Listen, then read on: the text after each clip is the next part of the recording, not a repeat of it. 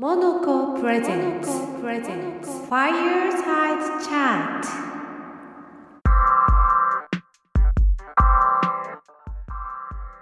あなたらしい生き方を提案するお買い物サイトモノコがお届けします。おはようございます。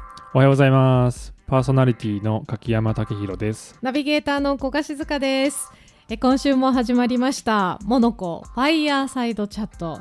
えーまたですねあのリスナーの方からコメントをいただいているので、はい。今週もまたちょっと紹介させていただきたいなと思うんですけれどもあのこのモノコのラジオは、えーハッシュタグモノコラジオをつけていろんなねご感想などを各種 SNS でお待ちしているんですけどもこのアーカイブで YouTube それから Instagram などで紹介していた時にいただいたコメントなんですね。であの一つは番組のタイトルへの思い素敵ですというコメントいただきましたはいめっちゃ嬉しいですね。ねはい。ファイヤーサイドチャットの由来をねはい。前回前々回でしたっけねうん話していただきましたよね。はい。うん、あともう一つはあの何度か出てきているあのキトワというね香りのアイテムの紹介があったんですけど、キトワのキャンドルを日常に取り入れてみたいと思いましたまずはお風呂場から取り入れてみますということでおいただいてーます新しいですね。新しいですか、はうんうんいいですね。ね。ね。柿山さんはあれですもんね寝る時の、はい。儀式まあ大にきな声で言えないんですけど。いやいやいや言ってください、はい。いやいやはい。ベッドサイドに置いてね。置いてね、はい。炎を見なながら、ね、眠くなるのを待ってますけどね。うん、キャンドルだったり、こうスプレーだったり、はい。で楽しんでらっしゃるということでしたがはい。でちょうどあのこれからゴールデンウィークにももう入ってあの長いお休みっていう方だったりあのカレンダー通りのお休みという方もねいらっしゃるかなと思うんですがうん。今日のテーマは、まあ、お休みの日に何してる、っていうね話をはいはいはいはい柿山さんから聞きたいなと思うんです。なるほど。はいはい。普段お休みの日って何されてるんですか？柿山さん。ねえ何してるんでしょうね。まあ僕すごい家族を大切にしてる、まあ、はい。うん、大切にしてて、うん。あの3歳の息子がいるんですけど、大体朝起きると、はい。あのまあ、ベッドの横にずーんと立ってて、えパパ、今日何ちゅる何って 来るんですよ。ーはい。で大体まあいつも no idea no idea。で、まあ、もちろんあのここに行くぞっていうイベントが決まってる時は、うん。もう行くぞですけど決まってない時の方がやっぱり多くてもう。毎週のことなんで、はい。でもうその時どうしようかなと思って、いつもまああの心がけてるのはミッション。うんはい。ミッション化してみようと。仕事みたいです。ねミッション化してみよう。確かにちょっとビジネスっぽいかもしれないですけど、はい。なんで例えばちょっと些細なことでも、うん。僕がまあミッション発生と。ミッション発生。はい。あ思いついた思いついたミッション発生って言うはと、まあ通りくんって言うんですけど通りくんが、ミッション発生ってミッション言発ってなね、もうすっごい僕のことをキラキラした目で見て、うん。何何が起きるの？みたいな。よしじゃあ小金井公園にはい。ソリでソリ乗りに行くかと。小金井公園でソリシュッて乗れるとこがあったりとか、うんうん。それでミッション発生して公園に行ったりあとは近場で遊ぶ時とかは、うん。もう本当にあれですよね。ミッション発生。はい。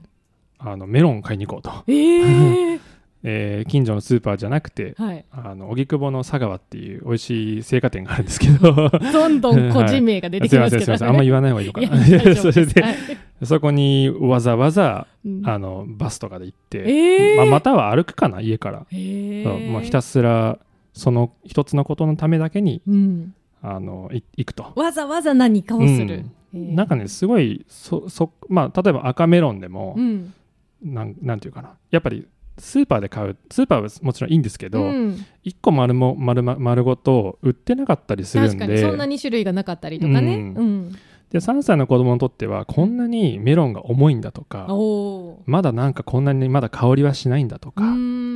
そういうのすごい大事だと思うんへでまあ一回青果店に行くと、うん。今度メロン以外にもいろんな誘惑があるんで、はい。これもあれも。そうそうそう、はいまあ他にもたんまり買わされて帰ってきてどれ食べよっかみおたいな。ーフルーツパーティーですね。本当そうですよね、うん。とかすごい面白かったし、あとはね恋ダンスって昔流行ったじゃないですか。まあ、今も流行ってるのかな、うん。まあ、恋ダンス そうそうそうそう。はい。をあの今頃って言ったらなんですけど ドラマ全然見てないんですけど、はい。あの曲やっぱいいなと思っうんうん。て、ででっかいテレビにはい。あれを映し出し、奥さんと子供と僕で全然わかんないけど見よう見まねで 踊るんですよ。あのまあ、ちょっとワイン入っててもいいんですけど。なんかで家なんかダンスパーティーじゃないけど、ええ。家族ダンスパーティーをするっていうのは結構面白いですよ。なまあ、でもまあ、うん、それやるとすごいアクティブになって、うん。脳脳みその中いっぱい酸素が入ってきてすごい体も動かせるし、うん。うん。でまあ、大人はどんどん次の曲行きたいんだけど、うん子供1曲聴くとすごい好きだからわかります。12曲くらい同聴いて、はい。もう僕たちも飽きてきて。何回も同じのやりそうそうたがりますよね。いつ切んの？みたいななって、うんはい。まあ、でもそんな形で、うん、まあ何もないなくてもまあ知恵を絞ってうん。ミッション化することでちょっと楽しかったりなるほどね。些細なことも、うん、感謝の気持ちが湧いたり、うん。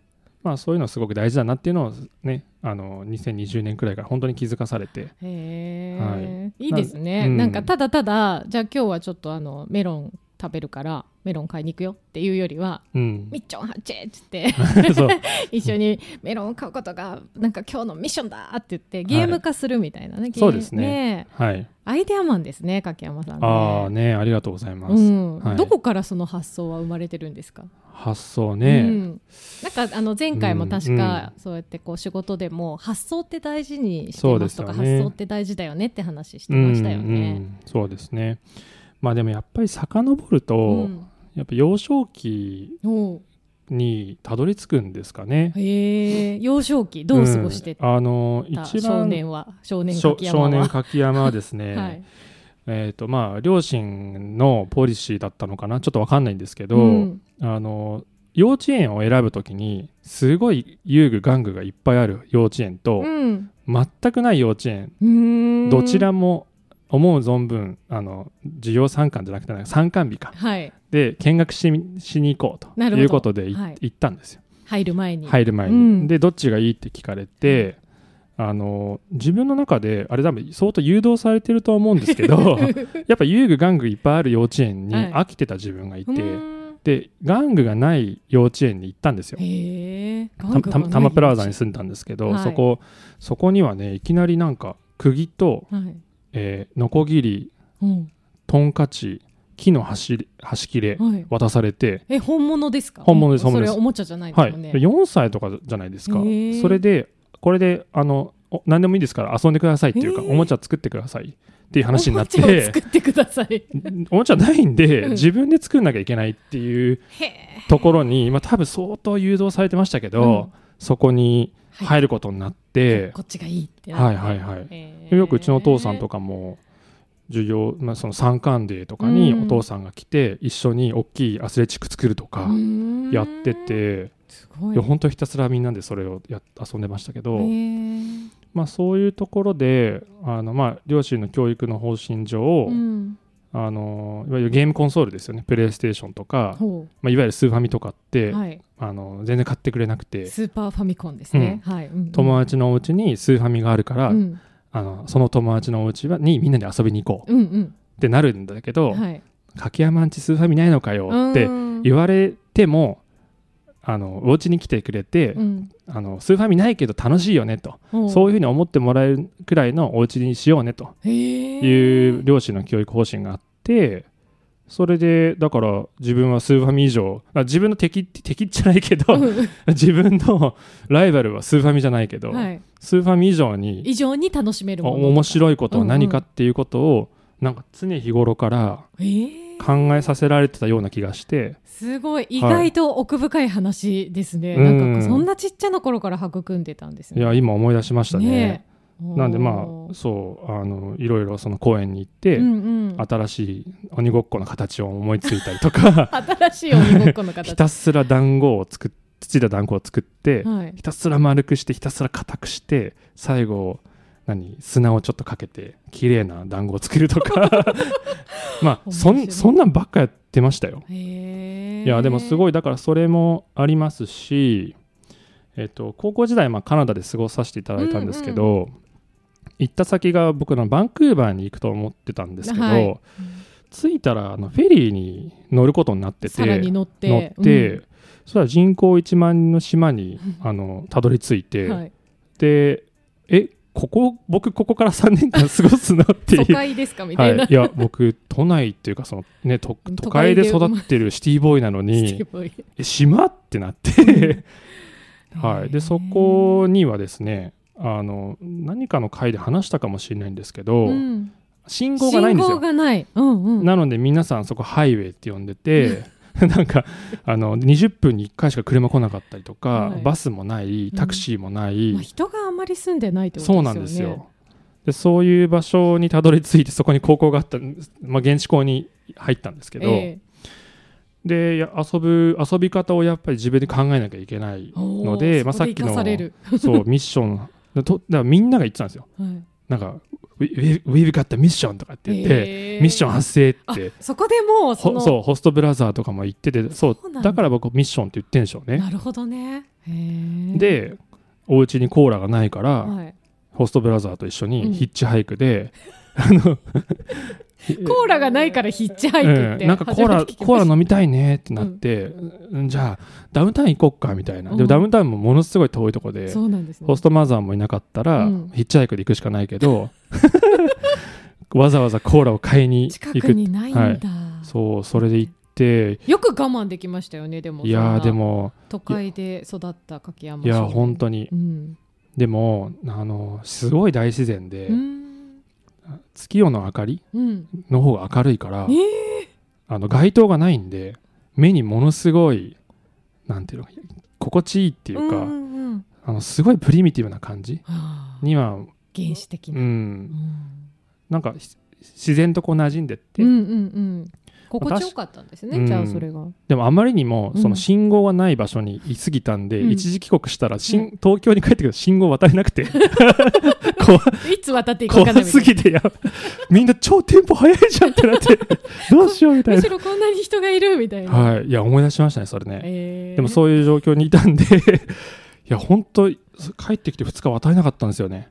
タイミングわかんなくて。